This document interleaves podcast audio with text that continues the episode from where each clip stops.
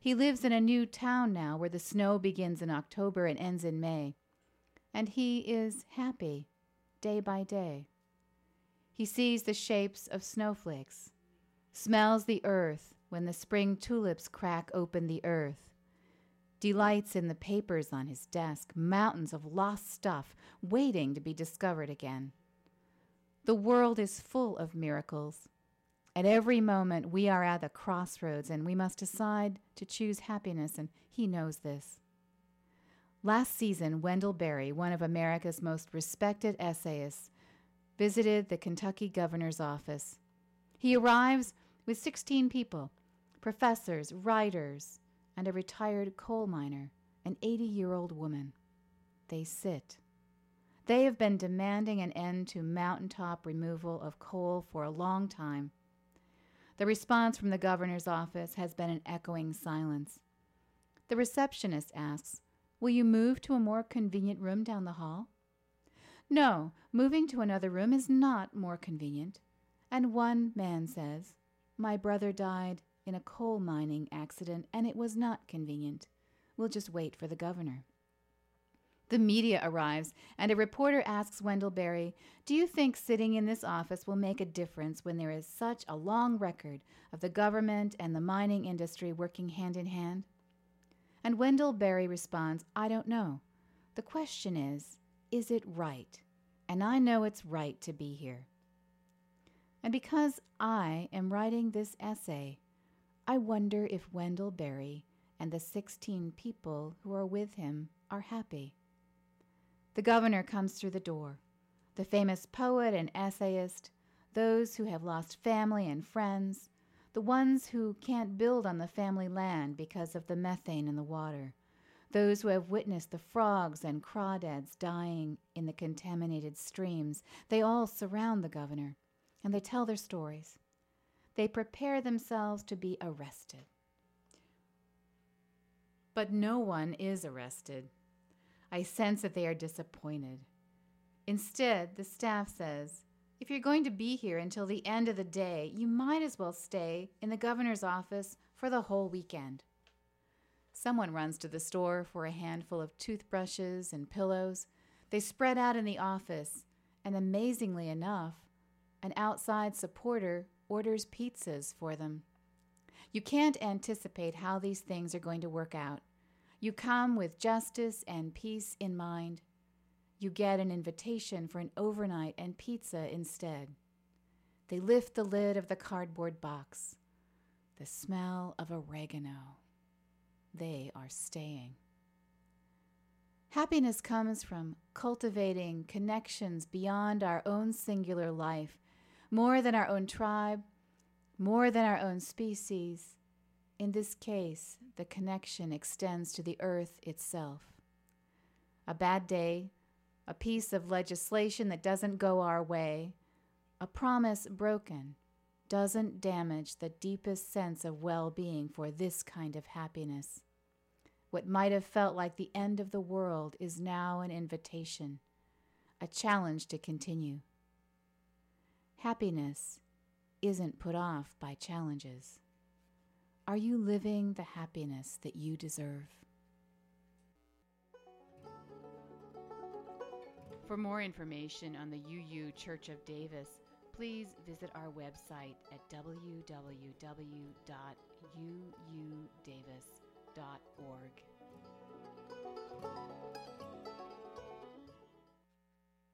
The Davis High Journalism Program presents local news from a student perspective. Welcome to this week's Dirt on Davis. For years, DHS's orchestra programs have been recognized for their abilities. The Symphony Orchestra is being praised for its work after the June issue of Downbeat magazine came out this month and hit newsstands nationwide. Kelsey Ewing has the story. One of the final DHS events of the year is the annual Car Show, which took place on Wednesday, May 25th, and brought crowds of curious students to the high school quad. Rabia Siddiqui with co-producer Monica Lopez Lara have the story. Thank you for tuning into this week's Dirt on Davis. In this is Grace Calhoun Downbeat, signing out. Dr. Angelo Moreno and his orchestra will be recognized as the best classical high school group in the nation. Um, number one, they were really shocked um, and really excited about it. and I think I'm really honored to have been recognized for all their hard work.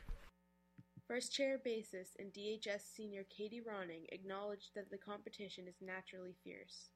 There's a lot of really great orchestras out there too, and um, you know we can always get better. However, the orchestra had a head start on many of the other applicants. The group meets four days a week, and members are required to play an additional 120 minutes outside of school every week. That, in comparison to most symphonies, um, is about twice as much time as most groups get in a week. Um, most college symphonies play two days, two nights a week.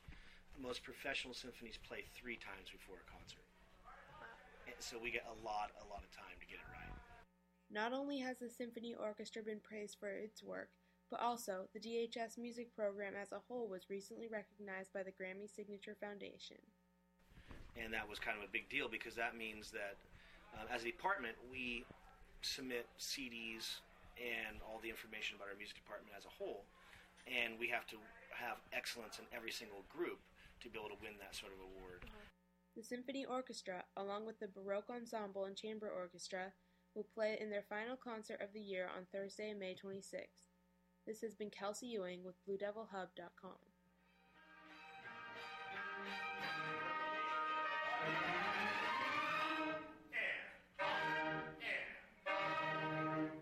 of the final DHS events of the year is the annual Car Show, which took place on Wednesday, May 25th, and brought crowds of curious students to the high school quad. Rabia Siddiqui with co producer Monica Lopez Lara have the story.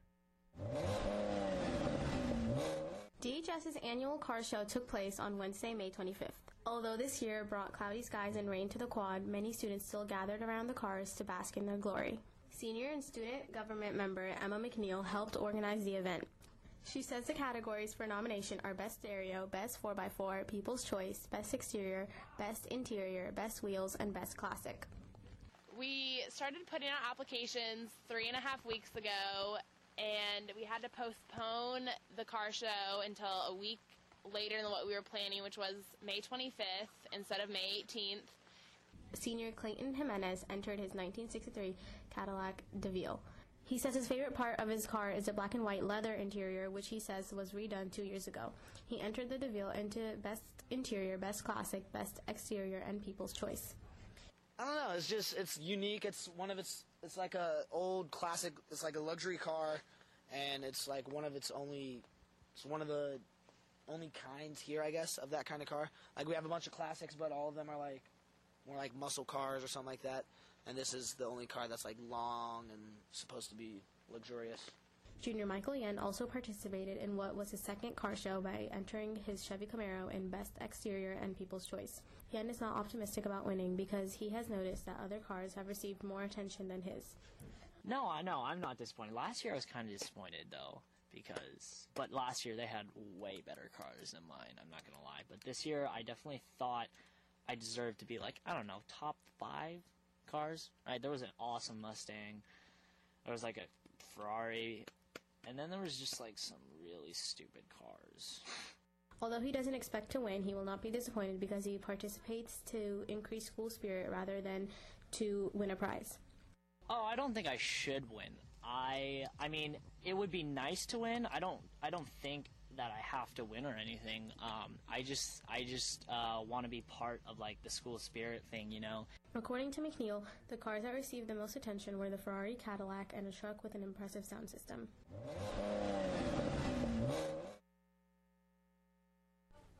This is Rabia Siddiqui, BlueDevilHub.com. Thank you for tuning into this week's Dirt on Davis. This is Grace Calhoun signing out. Here it is! From deep inside your radio. Don't tase me, NPR. We went into the red. Um, ladies and gentlemen from New Orleans, Louisiana, one more time. Um, I have to say, uh, I want to thank, first of all, all the folks at the Brooklyn Academy of Music, or as Emeril Lagasse calls it, BAM, for a wonderful uh, showing of The Big Uneasy last Wednesday night. Great Q&A, great, sounded great. The film sounded great, looked great. Thank you, BAM. And Brooklyn. Who knew? I know, I'm the last person to figure out Brooklyn. It's not Manhattan. No, it sure isn't. I, I was there oh, a while ago. You'll read about it in my book. like that's going to happen. And uh, Dick Cavett, uh, just a word. Any of my copyrighted features that you'd like to steal and write, uh, base a, an op-ed uh, on for the New York Times, just feel free, babe. Copyrighted means nothing.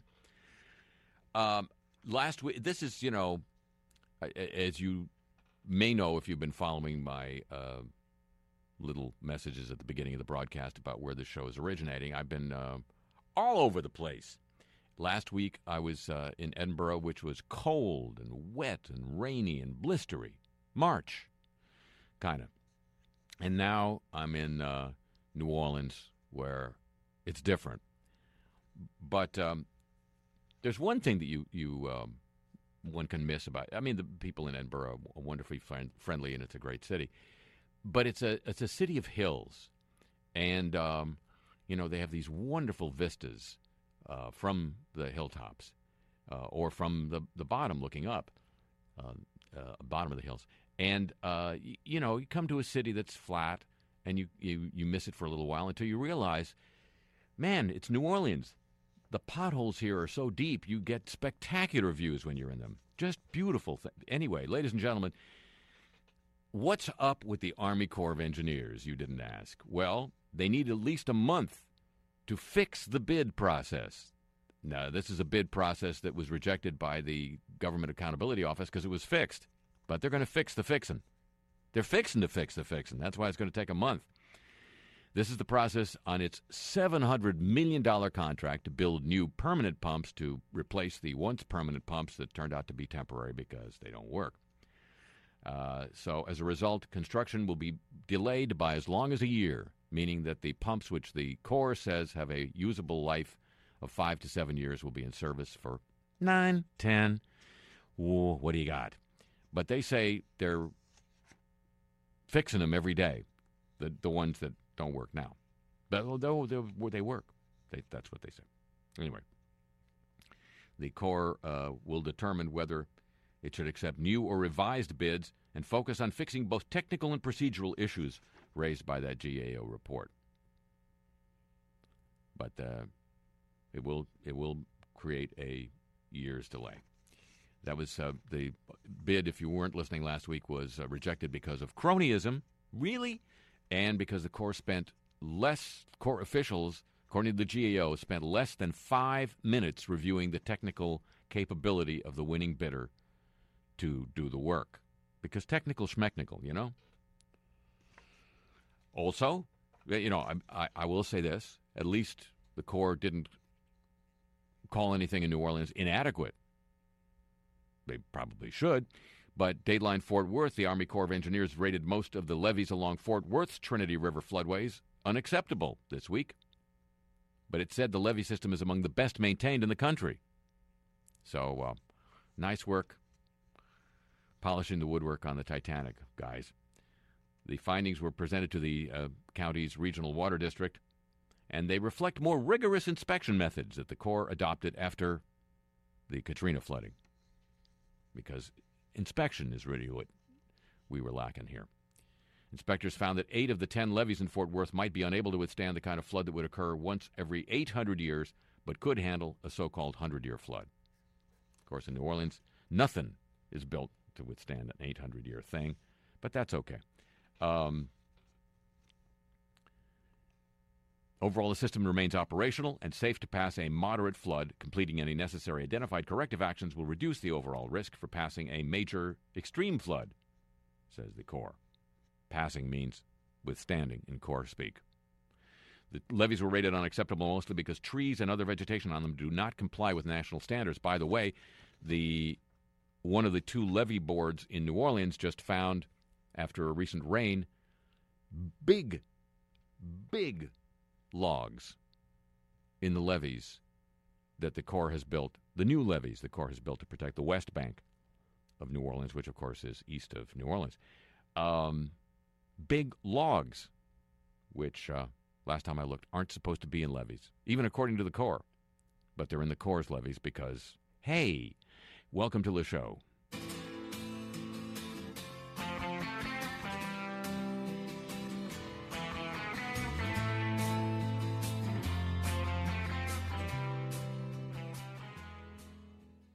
From the edge of Lake Pontchartrain.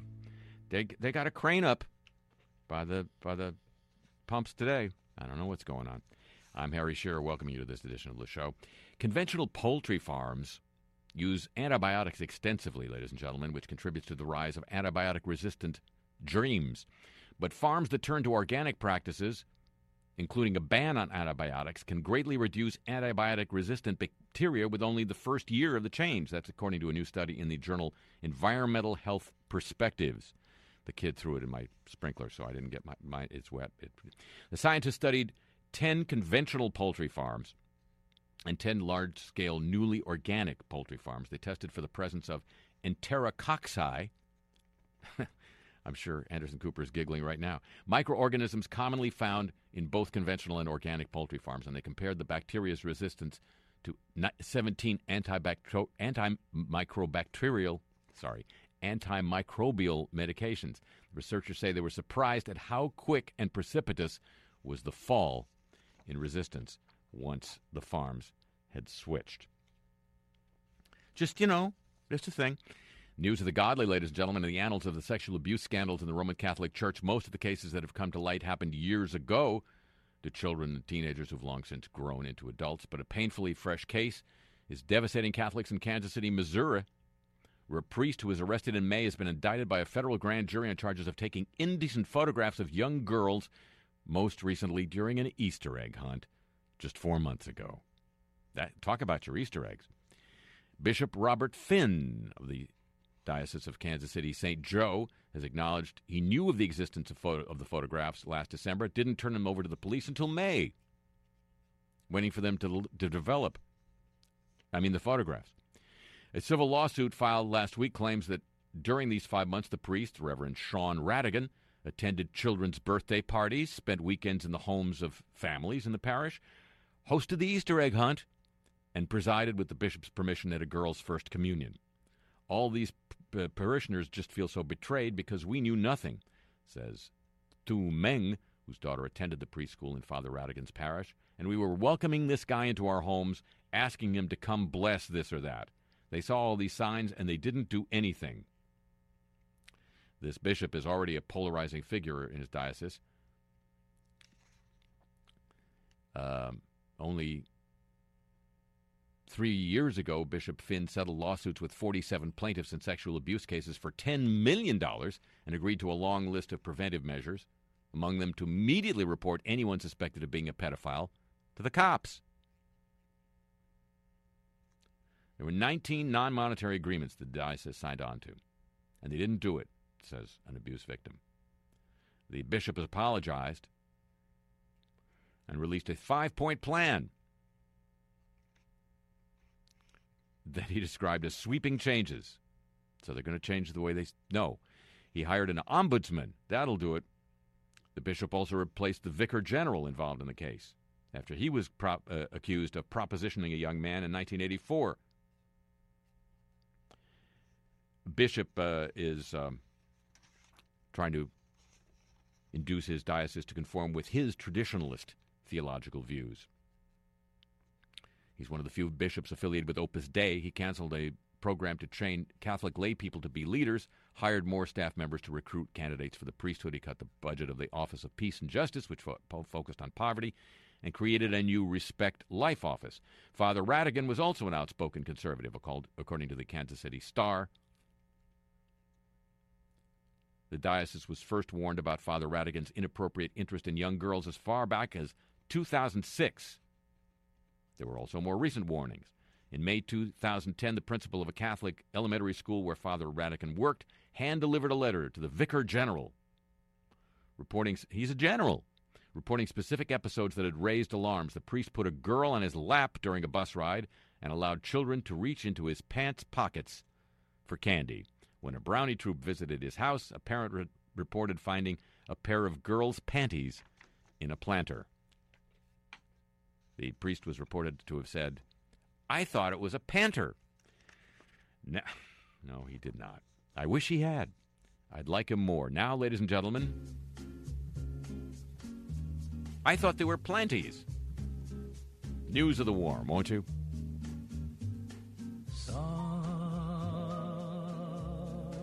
listen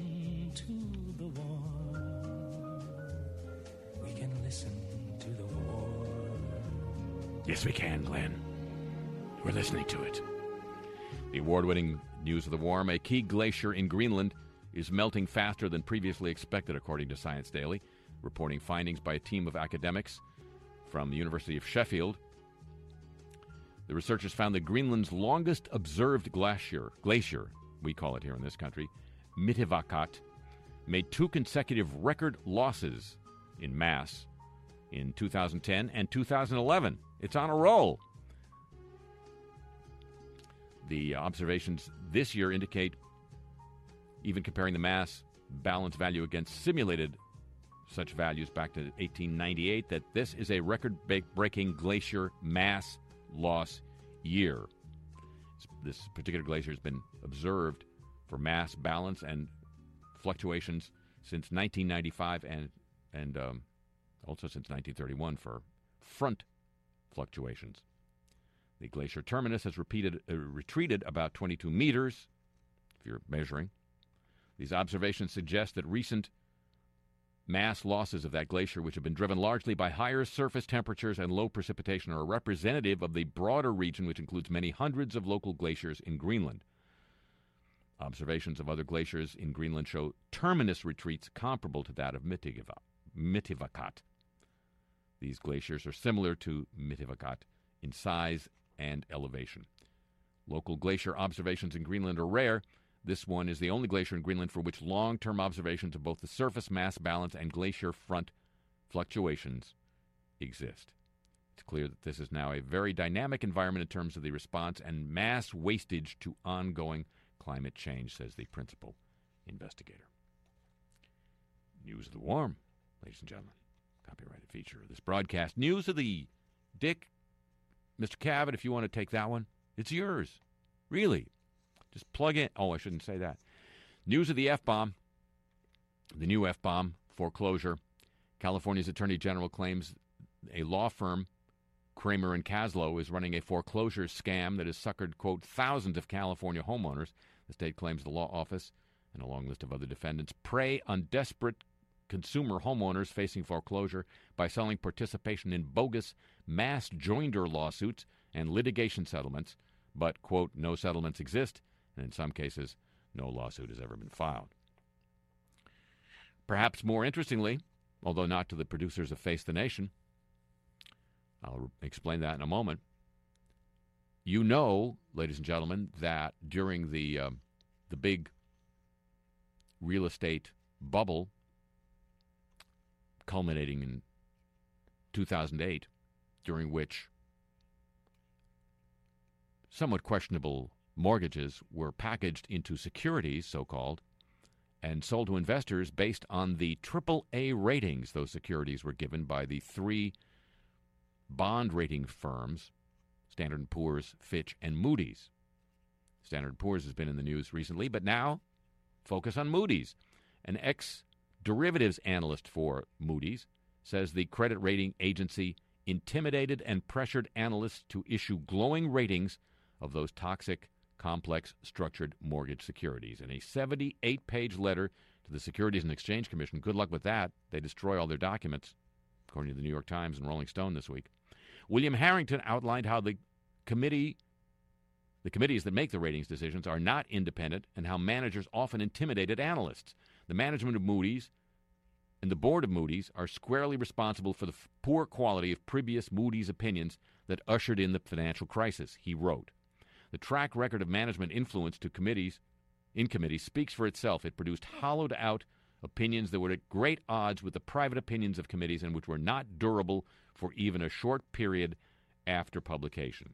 Unquote. He sent the letter last week in response to a 517 page proposal by the FEC, sorry, the SEC on regulations for the credit rating businesses. Uh, it raises similar issues already at the heart of a Justice Department investigation into Standard & Poor's. The Moody's spokesman says we cannot emphasize strongly enough the importance Moody's places on the quality of our ratings and the integrity of our ratings process. Unquote. Yes, you can. You can emphasize it strongly enough. Try. Just try. Uh, so, Face the Nation this morning had the chief analyst for Moody's on their program live for questioning. Never asked him about this. That's the face of face. It's, I, I don't think it's the face of Face the Nation. It may be the other side. And now, ladies and gentlemen, the apologies of the week. Before Dick Cavett does it. We're so sorry. Officials for Austin based Temple Inland Incorporated apologized this week for a chemical discharge from its Bogalusa, Bogalusa Louisiana paper mill that result, resulted in a fish kill in the Pearl River. Said it will work to help clean up the spill. You know, the people who caused the spill are the best people to help clean it up. Just ask Rupert Murdoch.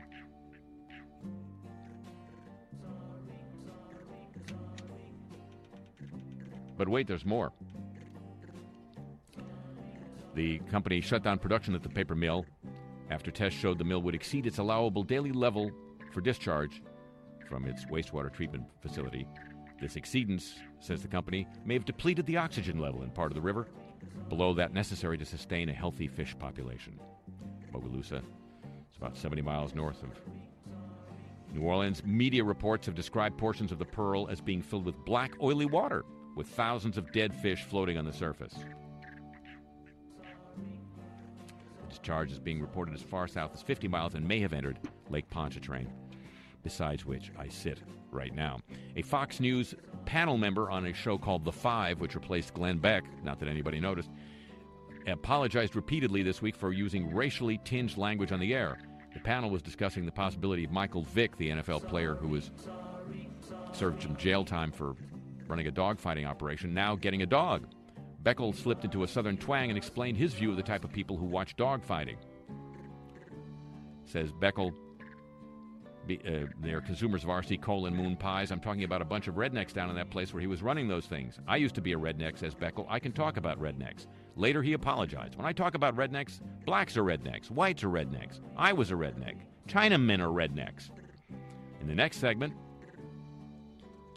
Beckel apologized again. If I upset anybody, which I do all the time, in particular in the Chinese community, it was a joke. I apologize if I hurt anybody's feelings. And I really mean that, except, well, never mind. He trailed off. Dateline Flagstaff, Arizona, the developer of the Grand Canyon Skywalk, has apologized for comments that a northwestern Arizona tribe says were racist. A spokesman for David Jin was quoted in a Las Vegas magazine as saying the Hualapai tribal leadership is lawless and has an archaic government.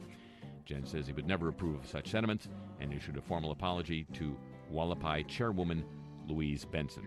This came after the tribe twice demanded an apology from him. U.S. Representative Doug Lamborn of Colorado met with black community leaders in, on Friday and apologized for calling President Obama a tar baby in a recent radio interview. He had already apologized previously to the president. Lamborn's press assistant kicked reporter out of the meeting at a Baptist church. Lamborn said in a radio interview that he didn't want Republicans to get too cozy with the president. Even if some people say, well, the Republicans should have done this or should have done that, they still they will hold the president responsible. Lamborn said, now I don't even want to be associated with him. It's like touching a tar baby, and you get it. You know you're stuck. You're part of the problem now. So that's his second apology for that. Skincare brand Nivea's popular popular looks like you give a damn campaign went awry this week after they released a new print ad that showed a well groomed, clean shaven African American man about to toss away a rubber mask of his earlier self with facial hair and an afro. Over the model, words in giant type read, Re civilize yourself. The public outrage over the ad was immediate. Within hours, Nivea has apologized. On its Facebook page, the company wrote this ad was inappropriate and offensive. It was never our intention to offend anyone, and for this, we are deeply sorry. This ad will never be used again. It's already appearing in the September issue of Esquire.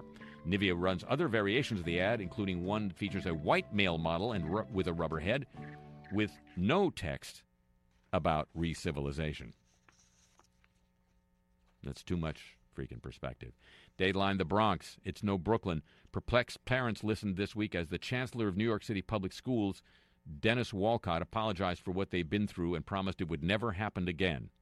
What they've been through, my child, said one, would come home continuously talking about headaches. Headaches are known symptoms of exposure to TCE, that's trichloroethylene, the chemical found in the air at the Bronx New School. Well, that's what's new. Now with TCE, same chemical that has been linked to cancer. But they're sorry. And they're sorry about the cancer if it happens. Dateline Shanghai, the local unit of ConocoPhillips, apologized this week for oil spills in China's Bohai Bay, said the cleanup from the leaks is almost complete with minimal impact to the environment. Imagine that. No oil remain, remains on the sea's surface from the leakages. You know, that means you just spray some dispersant and it's down below, doesn't it? Really? Hmm? What? Hello, Conoco? They're not here. Uh, New Mexico State Police Chief Robert Shilling has apologized to an Albuquerque Journal photographer who'd been stopped on the freeway, held at gunpoint, and handcuffed by an officer in a case of mistaken identity earlier this week. He called me personally to apologize, said photographer Adolphe Pierre Louis sa- uh, said. Sounds vaguely French to me. He said the incident reflects badly on the officers involved and the whole department, including himself. He was forced to wear handcuffs alongside the freeway for about half an hour, was Pierre Louis, while officers retrieved a witness who confirmed that he was not the man who pointed a gun at him. An immediate supervisor will review the report and dashboard camera video of the incident, says the New Mexico police. Speaking of cameras, um, it just occurs to me. I don't even know if I said this on the on this broadcast last week. Yes, I did. Forget it. I should listen to this show. Facebook spokesman Andrew Noyes apologized by email on behalf of Facebook for the removal of a post by Arizona Governor Jan Brewer that criticized President Obama's administration decision to limit deportation of illegal immigrants. On Friday, Brewer posted on her Facebook wall that after she posted a statement criticizing the administration's change, along with a photo, Facebook censored the post and removed it because the photo apparently violated their community standards. Now, Noyles said, Noy, yeah, Noyles said the Facebook removed the post in error and was sorry. Brewer posted a, a triumphant "We won" note after the Facebook apology. Dayline Cairo, eager to head off a diplomatic crisis with the most important peace partner it has, Israel apologized to Egypt this week over the deaths of three Egyptian soldiers who were accidentally killed last week during an Israeli military incursion into the Sinai Peninsula. Israel deeply regrets the deaths of Egyptian security forces who were killed this week, said a statement. Deadline Washington, the International Security Assistance Force and U.S. Forces Afghanistan commander met this week with family members of Afghan civilians killed and injured during a July incident in the Nejrab district of Kapisa province. Marine Corps General John Allen expressed his sincere condolences and apologized to Afghan family members for their loss during the meeting at ISAF headquarters in Kabul. Allen said any civilian casualties are a tragedy and assured the families he would continue to make every effort to reduce civilian casualties. Just stay away from the drones, folks.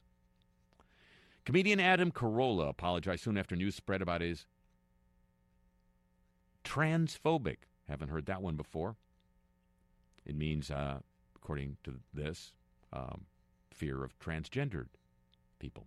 And homophobic rant on a recent episode of his podcast. I'm sorry my comments were hurtful, Carolla said to TMZ. I'm a comedian, not a politician. He made several jabs at transgender people during a recent podcast, prompting the Gay and Lesbian Alliance Against Defamation, GLAAD, to speak out against the host. Deadline Berlin, a German soccer club, has apologized to an opposing team's fans after a high frequency loudspeaker was used to drown out their singing during a game last week. In a statement on Hoffenheim's website, the Bundesliga club said one employee was responsible for producing the noise, described in his own words as a remedy to counteract abusive chants by Dortmund fans, directed at the team's main financial backer, Dietmar Hopp. Hop, hop, hop. And on last Friday evening, the Twitter feed for the Compton, California rapper The Game sent out a message suggesting that uh, his 580,000 followers call a phone number for an internship. The gave no indication that the phone number was, in fact, the f- official helpline for the Compton station of the sheriff's department.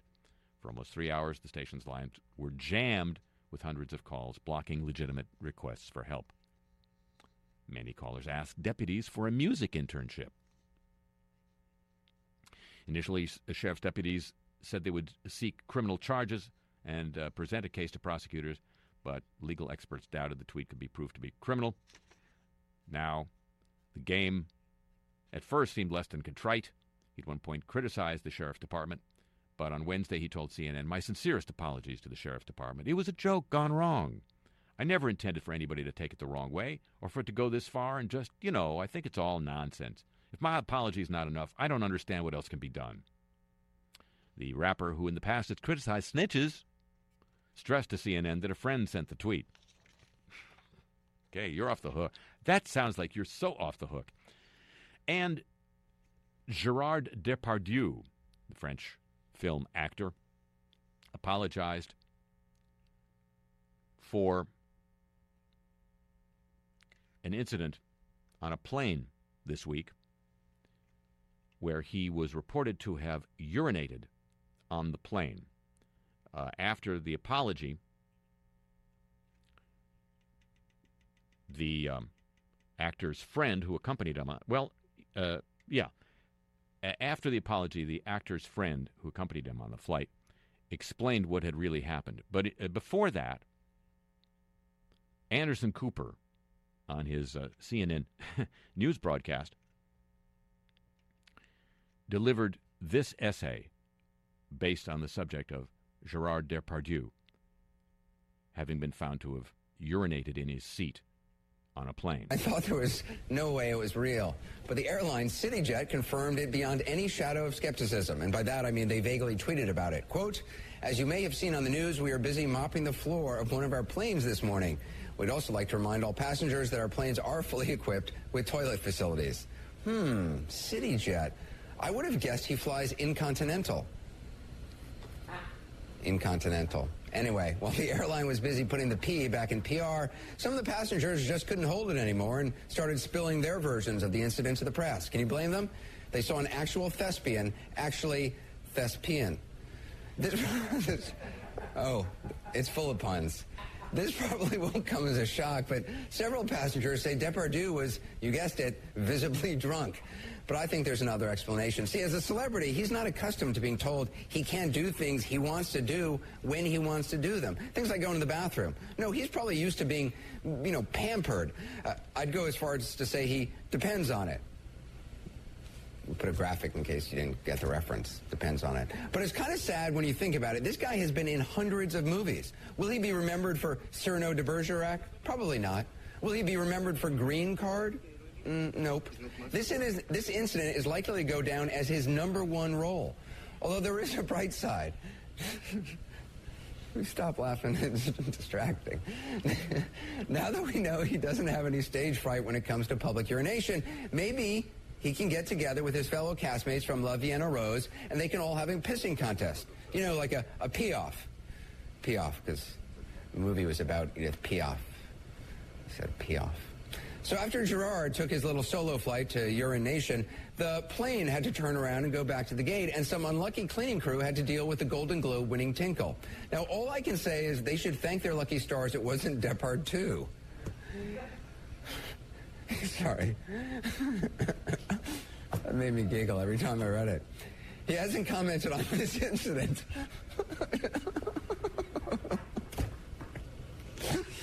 Depardieu. I know you got it, but Yeah, we got it.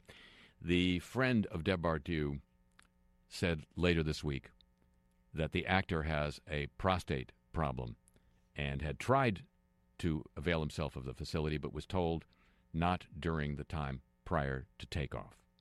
That was a fact that uh, a news channel could have uh, uncovered, but this was CNN. And here's the rest of Anderson's laughing fit set to music.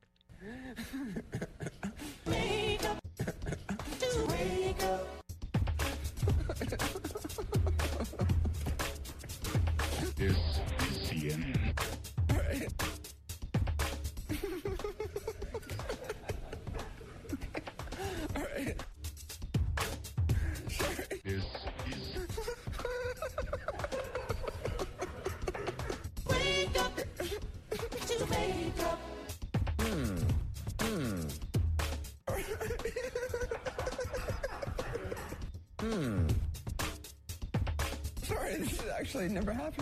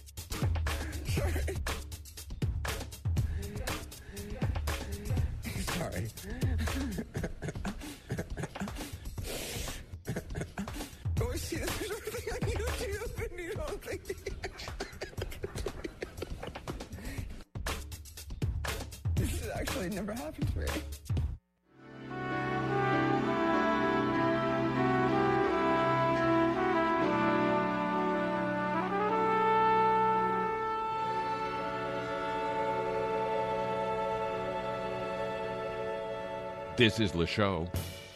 Now, here's Dick Cavett.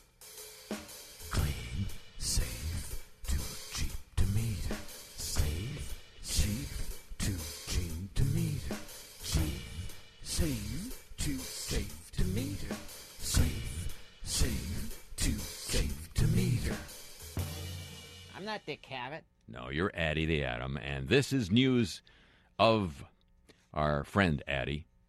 No friend of yours. He's so touchy. Nanako, Nameko mushrooms dro- grown in the open air in Soma, a city about 25 miles north of the Fuke plant, were found to contain nine times the legal limit of cesium, the local government said this week. Japan's farm ministry asked growers in Fuke Prefecture to refrain from harvesting mushrooms off raw wood left outside, according to NHK, the broadcaster. Japan may join a U.S. led treaty under which governments agree to prevent excessive claims against other governments for compensation from nuclear accidents. Why would that be necessary? That's according to the Nikkei newspaper, without giving the source of the information. Levels of cesium 134 in seawater near Fuke rose to levels 30 times the allowed safety standards last month, according to tests performed by TEPCO. But don't sue us, bro. Don't sue us too much. Officials at Constellation Energy are investigating a leakage in a containment structure that caused the shutdown of the nine mile point two point unit two reactor on Lake Ontario last weekend. The reactor remained shut down after a quote higher than normal leakage was discovered in the dry well. Higher than normal leakage. What's normal leakage in a nuclear plant? Wouldn't you? The incident was classified as an unusual event, the lowest level of nuclear power plant emergencies. Uh, the NRC spokesman says it appears the source of the leakage is a valve on a recirculation pump. Yes, the highest level of physics, and um, it's depending on you know plumbing, just good old, good old fashioned plumbing. The Japanese government and Tokyo Electric say the amount of radioactive material being emitted from the Fuke plant has dropped to one fifth of that from of a month ago. The state minister in charge of the nuclear crisis said the reading is just an estimate, however, because the exact emission levels cannot be accurately measured. So ignore the reassurance. The mixing system planned for the Hanford plant's high level radioactive waste could wear out in only a few months rather than last the 40 year lifetime of the plant, according to a union official and Department of Energy documents.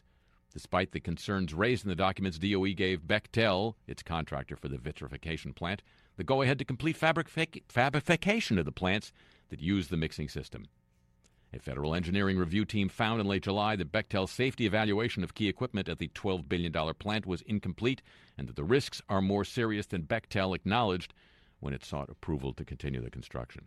Owners of the Vermont Yankee nuclear power plant say the state may be overestimating the amount of radioactive tritium found in water samples taken from the Connecticut River. The Vermont Health Department announced the test results Wednesday, confirming for the first time that tritium leaking from the reactor had reached the river. The department said two samples taken from the river shoreline showed concentrations just above what is known as the minimum detectable amount. But New Orleans based Entergy, owners of Vermont Yankee, issued a statement saying its testing of the same sample showed levels of tritium below the minimum detectable amount. The spokesman said he could not explain how the company was able to detect tritium at levels below the minimum detectable amount. It's an estimate, is my guess. My guess is it's an estimate, and my estimate is it's a guess. The Japanese Cabinet Office's Nuclear Safety Commission was able to summon only a handful of its 40 emergency advisors immediately after the Fuke accident. In an exclusive interview with a Japanese Mainichi newspaper, the chairman of the Office of Nuclear Safety Commission explained the body was unable to send emails to many advisors in the aftermath of the disaster. Other members were unable to come into the headquarters because transportation systems in Tokyo were paralyzed. As the result, the panel of 40 experts hardly fulfilled its role of giving expert advice to the government at the time of a major disaster. So when there's a disaster, when there's a disaster, don't call the experts. Call estimators. Japan is preparing to receive its first import of highly radioactive waste. Really? What? Since March, when an earthquake and tsunami, blah, blah, blah. The vessel Pacific, uh, Pacific Grebe set sail from Britain with more than 30 metric tons of radioactive waste on board. Its Japanese spent fuel reprocessed in the UK is returning sealed in stainless steel canisters. It will arrive early next month. So it's Japanese waste to begin with. It says a visiting professor at the University of Ulster School of Biomedical Sciences. Storage of waste for thousands of years, quote, is a very big problem with no acceptable solution, and more waste is being produced every year. He studied Sweden's nuclear waste storage project. They are supposed to be the best but he says there's no solution yet. Scientists and doctors are calling for a new national policy in Japan that mandates the testing of food, soil, water, and the air for radioactivity still being emitted from the Fuke plant. How much radioactive materials have been released from the plant? asked Dr. Tatsuhiko Kodama, and a professor at the Research Center for Advanced Science and Technology at the University of Tokyo. The government and TEPCO have not reported the total amount of the released radioactivity yet, he says. There's a widespread concern in Japan about a general lack of government monitoring for radiation, causing people to begin their own independent monitoring, which is also finding disturbingly high levels of radiation. The Nuclear Regulatory Commission this week cited Xcel. Xcel. They excel. That's why it's called Xcel Energy for a safety violation at its Prairie Island, Minnesota nuclear power plant. It involved a safety related battery charger that sometimes stopped working during tests that simulated losing power from off the site.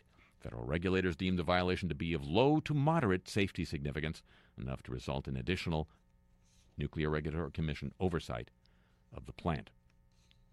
Nobody in the Nuclear and Industrial Safety Agency of Japan thought of notifying the governments of neighboring countries before water containing low levels of radiation at the Fuke plant was released into the sea. The Foreign Ministry also learned of the action only after being alerted by an official assigned to the TEPCO Accident Task Force who happened to see a TEPCO document. The revelations, according to the newspaper Mainichi, illustrate the lack of sense of crisis and problems involving the communication system between nuclear plant operators and government regulators on crucial information. The U.S. Nuclear Regulatory Commission has upheld its finding of a serious safety violation that will require increased inspection activities at the Browns Ferry nuclear plant in Alabama. This was uh, TVA failing to quickly realize that an old valve was stuck. Employees discovered the problem when they tried to use the system to shut down the reactor for refueling. Those damn valves, those damn pipes. Japanese inspectors found the first case of radioactive contamination in rice, the national grain, this week, adding it to the list of foods harmed by the Fuke accident. The Nuclear Regulatory Commission here has launched a special inspection into a service water pump component failure last week at Palisades Nuclear Power Plant in Michigan. The plant is currently operating safety. This was an August 9th failure of a coupling that holds pipes together. We need to look at exactly what failed, says the NRC spokesperson Prema Chandrathil.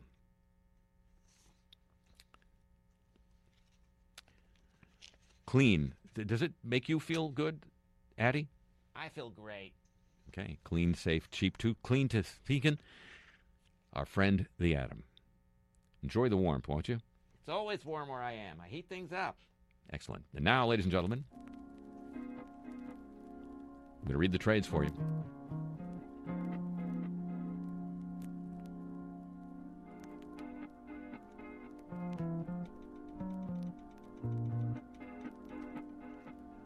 This is from Advertising Age. Madonna signs with Smirnoff. I'll read it for you. Madonna, who turned 53 this week, has inked a new global deal to endorse Smirnoff vodka. She'll kick off her new partnership with an international contest in which fans of the vodka brand can vie to become a dancer on her next tour.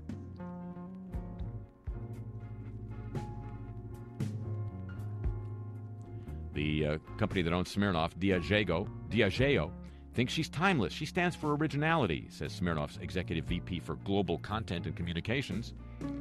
Yes, vodka has such an executive. She's always creating cultural movements, whether it's in dance or music or fashion. She is a trendsetter.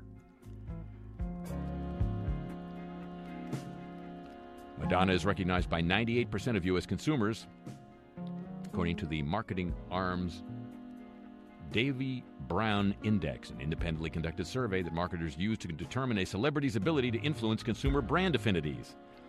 Her influence score just ranks number 478, putting her in the same neighborhood as Jada Pinkett Smith and Bette Midler. But none of that is stopping Madonna from being what advertising age called. And of course, you know, a lot of um, hip hop artists are representing for vodka these days. I was in Cincinnati, and downtown is filled with what we in LA would call super graphics, but in Cincinnati, I'm sure they just call them giant billboards featuring um, hip hop artists, photos, fashion photos of hip hop artists, and vodka. And the Smirnoff endorsing history goes back to Zsa Zsa Gabor and Woody Allen. So, says Advertising Age, Madonna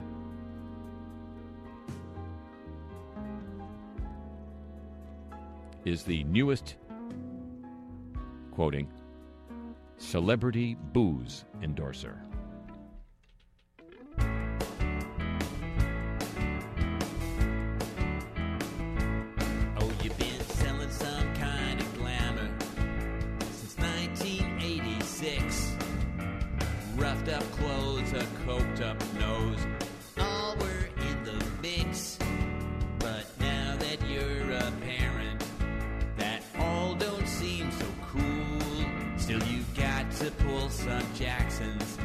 To pay for private school.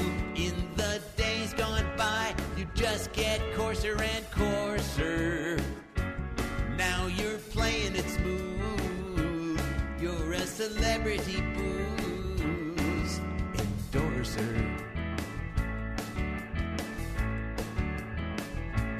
Oh, your demographics all grown up. They like the finer things. A Mercedes in the cards. Your DUI still clings. You're too cool to just push cell phones. Your clothing line's in arrears. But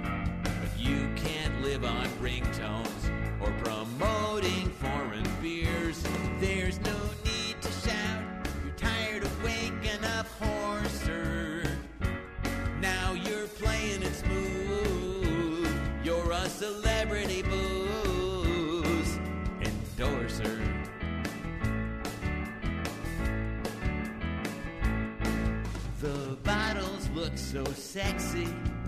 The white goods look so clean.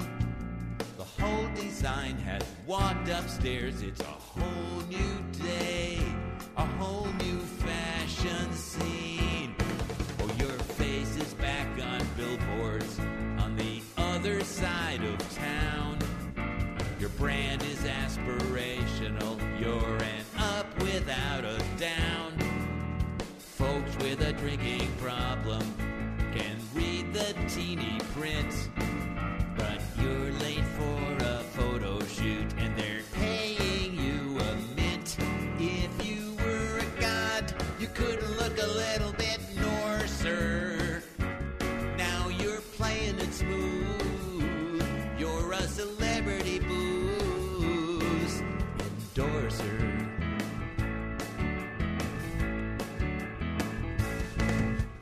And now, ladies and gentlemen, news of the News Corporation scandal, because there's no scandal like the news of a news corporation of the corporation of the News Corporation scandal.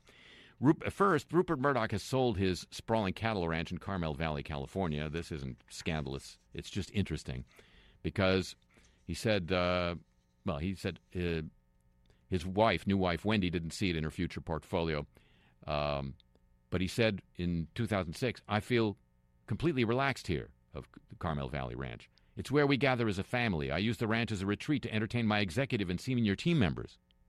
That's, I guess, his family. People appreciate that you entertain them in your home. You've still got to treat people right at the office, but they do appreciate coming here. Rupert Murdoch, you have to treat people right at the office. Uh, That's up on the wall there somewhere, isn't it? Really? Executives at Murdoch's UK based News International concerned that emails discussing questionable payments made to police by News of the World may prove more problematic than those that discuss phone hacking. Sources familiar with invest. Well, no kidding. It's a police corruption scandal, ladies and gentlemen. There are growing concerns. This is Reuters reporting. There are growing concerns inside the company that evidence of questionable payments to police or other British public officials could fuel investigations by U.S. authorities into possible breaches of the Foreign Corrupt Practices Act, an American law that prohibits corrupt payments to foreign government officials. News Corp is an American company now. Meanwhile, Bloomberg reports that uh, News Corp Chief Operating Officer Chase Carey is holding discussions with some large investors over governance of News Corp and other concerns. The California State Teachers Retirement System plans to meet with officials soon, sending letters, holding conference calls, and meeting with News Corporation management. The uh, people with knowledge of the situation said, reflecting investor concern over succession plans for Rupert Murdoch, the use of capital and family control of the company in the wake of the scandal. The uh, one of the independent board members, supposedly involved in the investigation on behalf of News Corp, Viet Dinh, is so independent he's the godson of Rupert's son's son. The Los Angeles based U.S. editor of the shuttered former Murdoch paper News of the World was arrested this week by police investigating the phone hacking scandal in the paper, becoming the first U.S. based journalist arrested in the case. That's news of News Corp. It's not copyrighted, so don't steal it, Dick.